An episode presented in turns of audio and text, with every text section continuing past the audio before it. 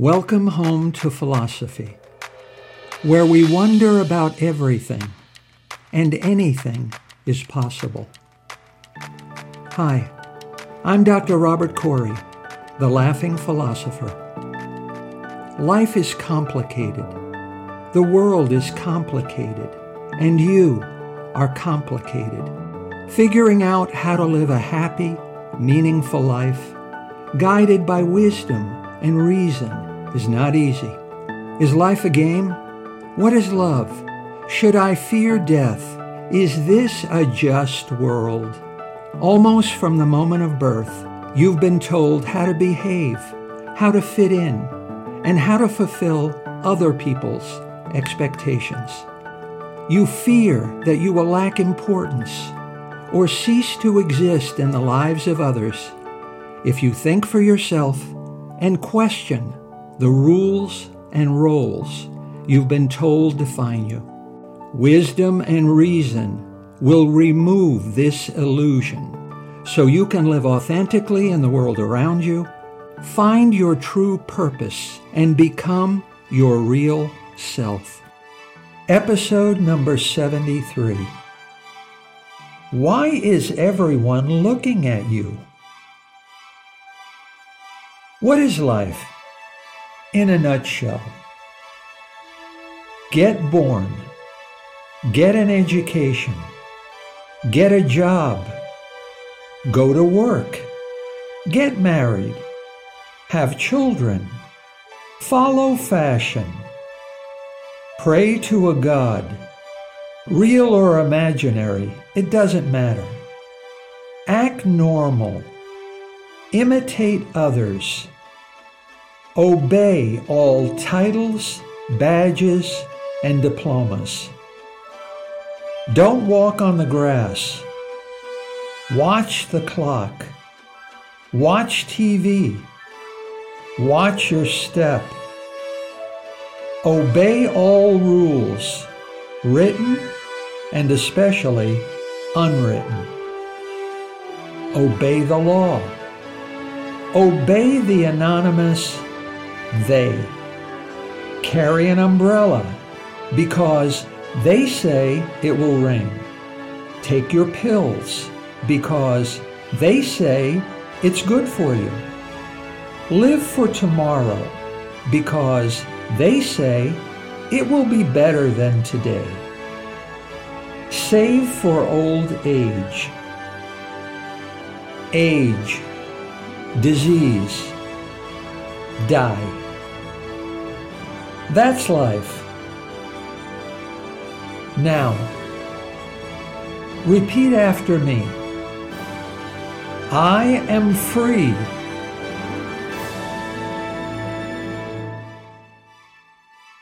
Voltaire, a philosopher famous for his wit, said, "It is difficult to free people from the chains they revere." Sometimes dishonesty means running away from the very things you should be running toward. Stop trying to run away from your freedom, pretending that your choices and decisions have been made for you is just deceiving yourself. You're just making excuses to avoid choosing how to live. At any and all points, you are free to choose. Personality is just an excuse. Your likes, dislikes, needs, wants, desires, feelings, emotions, and attitudes are just excuses not to choose. You don't do things because you like them. You don't avoid things because you dislike them. You don't do things because you enjoy them, because you can always choose to like, dislike, and enjoy other things. You can always change your attitude. You can always change your tastes and preferences. You can always ignore your desires. You can always choose different wants and needs. You can always ignore your emotions and choose to do something else. Not even your deepest desires, society's most important social conventions, or your personal survival needs can excuse you from the freedom you are condemned to. You can always say, I would prefer not to. And just like Bartleby, you can always freely choose not to fulfill other people's expectations. Be honest. You do it on a daily basis. You eat more than you know you should. You exercise less than you know you should. You waste more time than you know you should. You love yourself more than you know you should. But when it comes to a major matter, like how you live your life, you just automatically, unthinkingly, robotically, just do as you're told. Now, repeat after me. It's my life.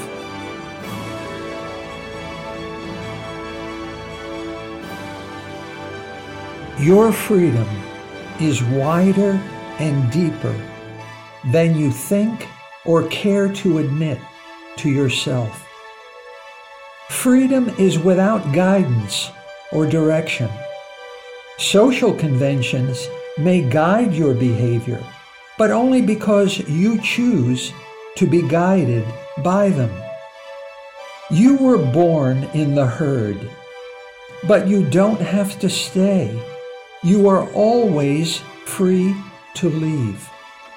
You don't have to follow the leader. You are always free to think for yourself and choose your own path. You are free. You are condemned to a total, absolute freedom that you cannot avoid or escape from. No matter how fast or how far you run, not one of your footsteps leads you away from it. If your mind is so captive that you are unaware of your absolute freedom, you are living in error. If you recognize your freedom, even for a tenth of a second, but ignore it, you are living a lie. Men and women by the dozens are proudly born, proudly live, and proudly die in error and falsehood, like a criminal who is proud of his prison cell.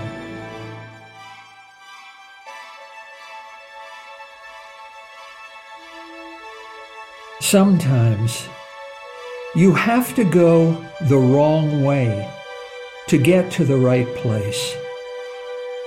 When you are born, you are thrown into a world of lies.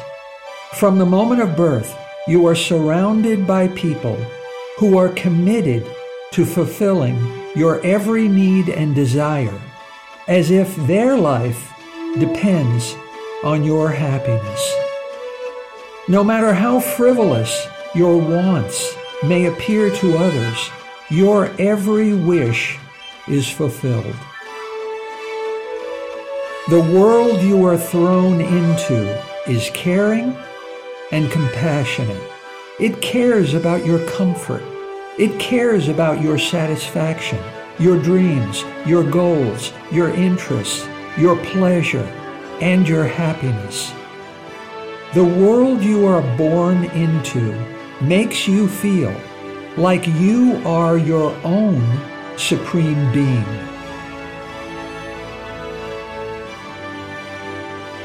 Then you grow up, and you are thrown full force into another world, the real life world, a world where no one else ever bothers to think about you.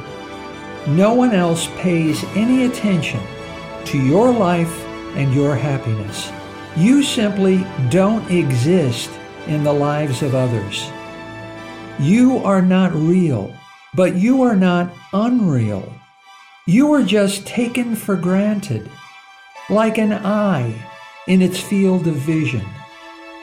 The real life world is apathetic and indifferent to your needs and goals, your hopes and aspirations, your triumphs and tragedies, and frankly, your existence. The best guide you have to the mind of others is your own mind. The next time you attend a crowded concert, look over the other persons in the audience. If any one of them just ceased to exist, would it make the slightest difference to you? Your life is just as unimportant to everyone else. The next time you ride in a busy elevator, pay attention to whether you even think about the other passengers. You act as if they don't exist. So they don't. And neither do you. If you just disappeared in a puff of philosophy, it wouldn't make the slightest difference to the world. The world's indifference may seem cruel and inhumane, but it is human. All too human.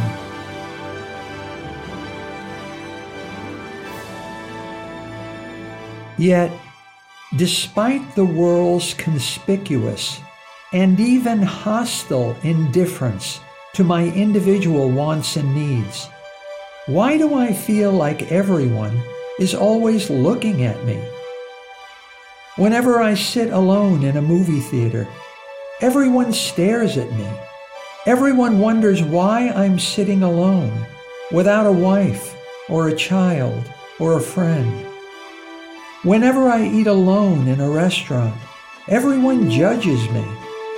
Everyone wonders what is wrong with me. Whenever I spill my coffee at Starbucks, everyone thinks about how clumsy I am. Whenever I wear a bow tie, everyone laughs at me behind my back. Whenever I wear pantyhose in the summer, everyone thinks I'm crazy. Okay, I accept that everyone else is as disinterested in me as I am in them. So why do I feel that everyone else is always thinking about me, studying me, and judging me? Because you crave their approval and acceptance. That's why.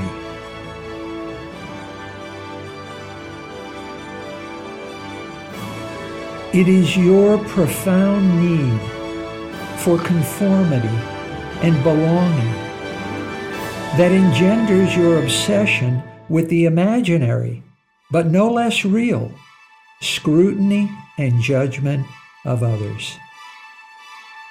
Santa Claus may not be a real person, but the idea of Santa Claus exerts great pressure on you to think, feel, and act in certain ways during the Christmas season.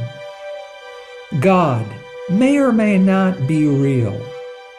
No matter, the idea of God still exerts great pressure on believers to behave in certain ways, Imagination is just as important as truth, and just as real in its consequences for human behavior. If you define everyone as looking at you, and you think, feel, and act as if everyone really is looking at you, say, by feeling ashamed or embarrassed, then, indeed, everyone is looking at you. Your definition of reality is true simply because you behave as if it is true. Your thoughts and feelings and actions make it true. True, not for everyone. True only for you, the person doing the defining. You imagine your appearance to others. You imagine their judgment of your appearance. And as a consequence, you experience certain real, positive, or negative thoughts and feelings about yourself.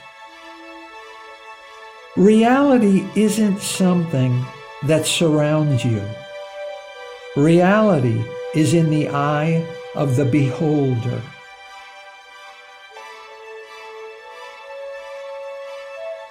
Use your own mind as a guide. The next time you ride a crowded bus, think about thinking. Pay attention to your thoughts. Are you thinking about how any other passenger looks or is dressed? Are you studying or inspecting any other passenger on the bus? Are you judging this or that quality or attribute of any other passenger? You are so profoundly indifferent to the other passengers, just as if they are invisible or don't even exist. Everyone feels just like you. Everyone feels like the one and only real passenger. Everyone feels alone on the bus. It is a lonely crowd. Your deep need for conformity and its pleasurable sense of approval and belonging manufactures a reality, a manufactured reality that is no less real, though it exists only in its consequences for you and your behavior.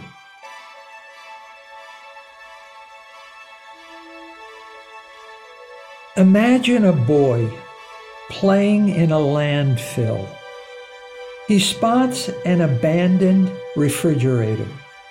The child investigates the refrigerator as if it's a new toy and accidentally locks himself inside. He yells and screams, but no one hears his cries for help. After a day and a night, the boy is rescued. Years later, as an adult, the man develops an intense and crippling fear of riding in elevators.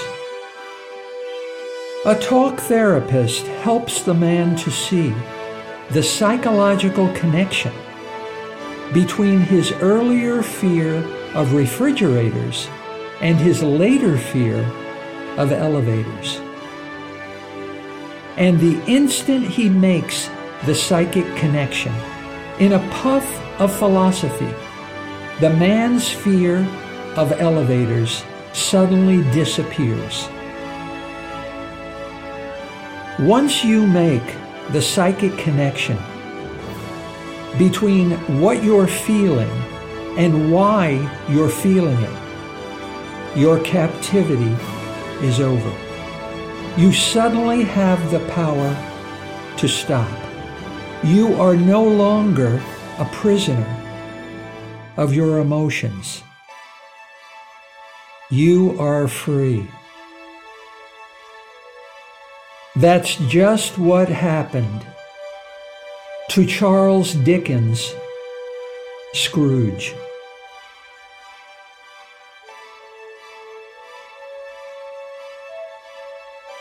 Once you make the psychic connection between your craving for acceptance and belonging and your feeling that everyone, everywhere is judging you, suddenly you are free.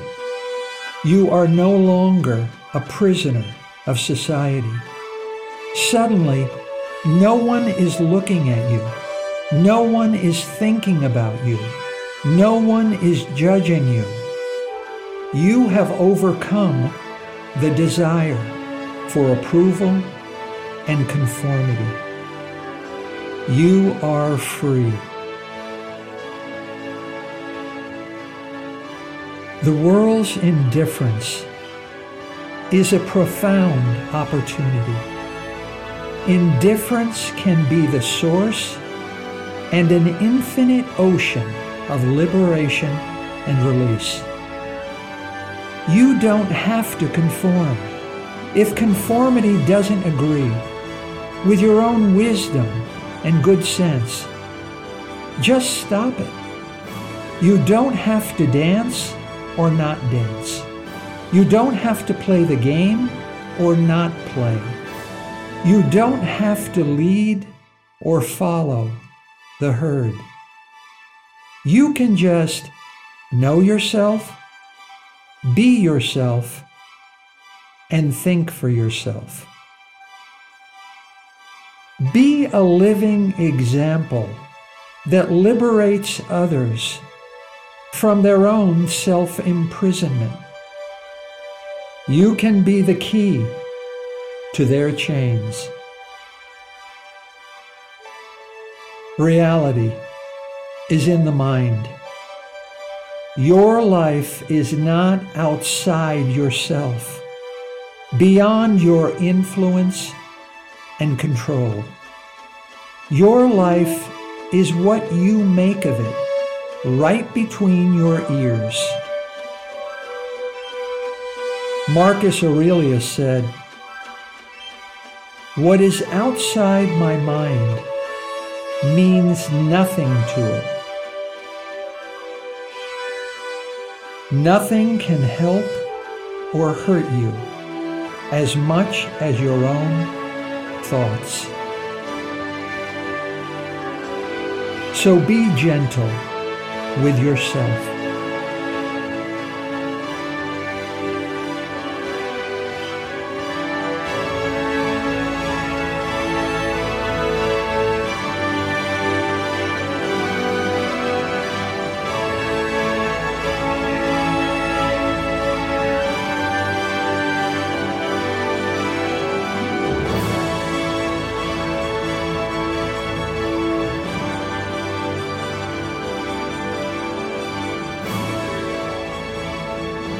Thank you for listening. I hope you will take what you've learned and be a better person. Think for yourself. Question everything. Accept nothing that does not agree with your own reason and good sense. And I promise you, despite its sham and drudgery, you will get on pretty well in this crazy world. I'm Dr. Robert Corey. Until we meet again, be good.